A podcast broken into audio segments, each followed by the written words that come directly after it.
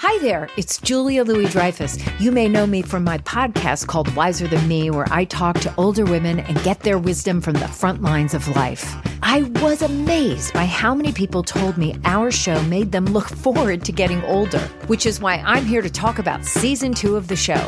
Sally Field, Billie Jean King, Beverly Johnson, Ina Garten, Bonnie Raitt, just to name a few. All hail old women. Wiser Than Me season two is out now from Lemonada Media.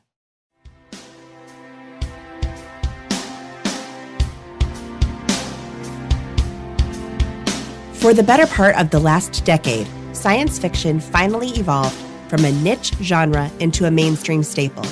And while many people are familiar with the so called fathers and grandfathers of genre, the women who have been instrumental in creating and shaping the nerdverse have largely gone unrecognized until today.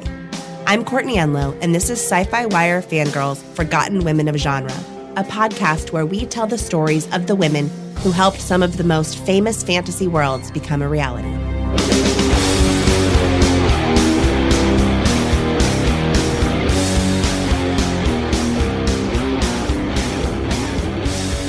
Between the granite pillars, fungoids and some kind of whitish vegetation, like pale rushes, grew quickly. But through those fungoids and rushes had a strangeness of their own. It was not the vegetable growth alone which made Reed's Marsh peculiar. Its entire space was a crawl with living forms that, for repulsiveness, could only be compared to a resurgence from their graves of creatures dead and half decayed. In the early half of the 20th century, fiction, especially pulp adventure stories, took a dark turn. An era of supernatural horror mixed with tropes and familiar adventure stories of fantasy novels began to take shape and while many names would emerge over a century of work defining this genre, names like H.P. Lovecraft, A. Merritt, or later authors like Neil Gaiman, another author, one with a name not even known by her own fans, is rarely mentioned. Gertrude Barrows Bennett was born in Minneapolis, Minnesota in 1884, the daughter of Charles Barrows, a Civil War veteran, and Caroline Barrows. After completing eighth grade, young Gertrude left school to work full time in order to support her family. She would also attend night school in pursuit of a dream of being an illustrator, a dream that would never come to fruition. She was married in 1909 to Stuart Bennett, a British explorer and journalist, and the two moved to Philadelphia. Tragically, Stuart died eight months after the birth of their only daughter. Struggling to raise a child on her own, Gertrude found work as a secretary for a professor and typing up papers for students. When her father also passed away, Bennett needed to leave the workforce and take care of her disabled mother. Largely unable to leave her home, Gertrude Barrows Bennett was forced to find another stream of income, and she did by publishing her own writing. In just a few short years, Gertrude Barrows Bennett completed an impressive amount of work, and she is credited with creating an entire genre, dark fantasy, one that has become synonymous with men like Lovecraft and Merritt, while her own name wouldn't be known by her own readers until years after her death. The first piece of writing that Gertrude Barrows Bennett would publish was the only one she would ever use her own name for The Curious Experience of Thomas Dunbar. It was written during her spare time while working at a department store in 1904 at just 17 years old. Seemingly on a whim, she submitted it to the popular pulp magazine Argosy, where to her surprise it was accepted and published. She regarded the piece as having one merit a rather grotesque originality. Focusing on full time work as a stenographer prior to her marriage, she wouldn't publish any more writing until 1917. Following the deaths of her husband and father, and finding herself confined to her home while raising her daughter and caring for her mother, Gertrude would escape into her stories. Hours she would spend carefully crafting her plots, often writing out her work by hand. Tapping into the cultural mood, weary and dark from the horrors reported daily coming in from the front lines of World War I, she created dark fiction the likes of which the world had never seen before. Her first novella, The Nightmare, would be published in an all story weekly, on April 4th, 1917. This time, rather than using her own name, Bennett had requested a pseudonym. She suggested Jean Vale. The editor, Bob Davis, instead chose a different name for her work, Francis Stevens. When The Nightmare was well received, Bennett chose to continue writing under that name for the rest of her brief but strikingly influential career. With her work as Francis Stevens, Gertrude Barrows Bennett was tapping into an emerging era of fiction within the pulp sphere.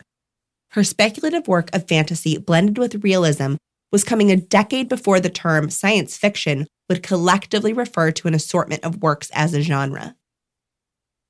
One of her next pieces, a short story titled Friend Island, was an impressively feminist tale for its time frame. Telling the story of a female sea captain, her description implies a setting in a future where society's views on the place of the sexes had shifted. Stern of feature, Bronzed by wind and sun, her age could only be guessed, she writes from the point of view of another character. But I surmised at once that in her I beheld a survivor of the age of turbines and oil engines, a true sea woman of that elder time when women's superiority to man had not been so long recognized. In a 1970 book about this era of stories, author Sam Moskowitz theorized that the captain in Friend Island may have been inspired by Bennett's own experience losing her husband to the sea and learning to survive and take care of her family on her own.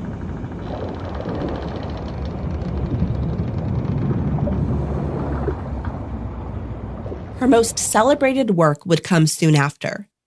Published in the same Argosy magazine where she first submitted a story so many years before, Citadel of Fear was a seven part series that many fans consider to be her best work. The novel, set amongst a lost civilization in the Aztec region of Mexico during the First World War, tells the story of two adventurers, one consumed by love, the other by an ancient evil god. One reader of the Argosy, Augustus T. Swift, often apocryphally identified as a pseudonym of H.P. Lovecraft, raved about the novel in his response letters, saying, Citadel of Fear, if written by Sir Walter Scott or Vicente Blasco Ibanez, that wonderful and tragic allegory would have been praised to the skies. After the profound intellectual and moral impression created by Citadel of Fear, it is hardly necessary to say that I plunged into Avalon with equal eagerness.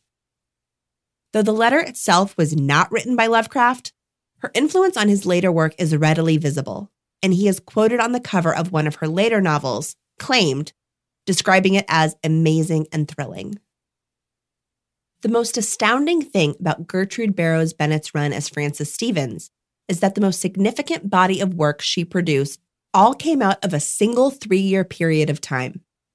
During the period between 1917 and 1920, Bennett released five novels and six short stories and novellas before suddenly seeming to stop altogether save for one two part serial, Sunfire, published in 1923. Why she stopped publishing isn't entirely known. Some suspect that the death of her mother allowed her to return to work outside the home, and others speculate that she may have remarried around this time. Little is known about Bennett's private life following her publishing sprint. She is known to have moved again from Philadelphia to San Francisco likely following her daughter who had moved there after she was married. It is known the two had become estranged, and many believed that Bennett had died in 1939 based on one last letter she'd written to her daughter, which had been returned unopened and unread. Eventually, a death certificate was discovered confirming she lived for a decade longer, dying in 1948 with no recognition upon her death for the work that she had done in bringing a new genre of fiction into the world. This despite how celebrated the authors she inspired had become. It wasn't until 1952, when a reprint of The Citadel of Fear was released with a new introduction section, that Gertrude Barrows Bennett was credited by name for her collection of works. Though not spoken of in the same regard as Lovecraft, she's been dubbed by later authors such as historian Andrew Liptak for Kirkus Reviews, as the founder of dark fantasy fiction, a starting point for a genre that would continue to grow into the future. In addition to dark fantasy, she's regarded as an early pioneer in the form of dystopian fiction and believed to be one of the first authors of alternate world fiction. In his writing about her, Moskowitz described her as the most gifted woman writer of science fiction between Mary Wollstonecraft Shelley and C.L. Moore. Stevens was the only woman to rate with the leaders in the art of scientific romance. 100 years after she'd first published The Curious Experience of Thomas Dunbar, Bennett's work was still being published, collected in a set of her short stories, still credited to Francis Stevens, entitled The Nightmare and Other Tales of Dark Fantasy, allowing another generation the chance to read the work of a woman who had paved the road of a genre upon which many other authors traveled while making their fortunes. Forgotten Women of Genre is a production of Sci Fi Wire Fangirls. Today's episode was written by Riley Silverman, read by Courtney Enlow, and produced by Cher Martinetti. You can find the script of this episode and so much more at sci fi fangirls.com. Follow us on Twitter and Instagram at sci fi fangirls.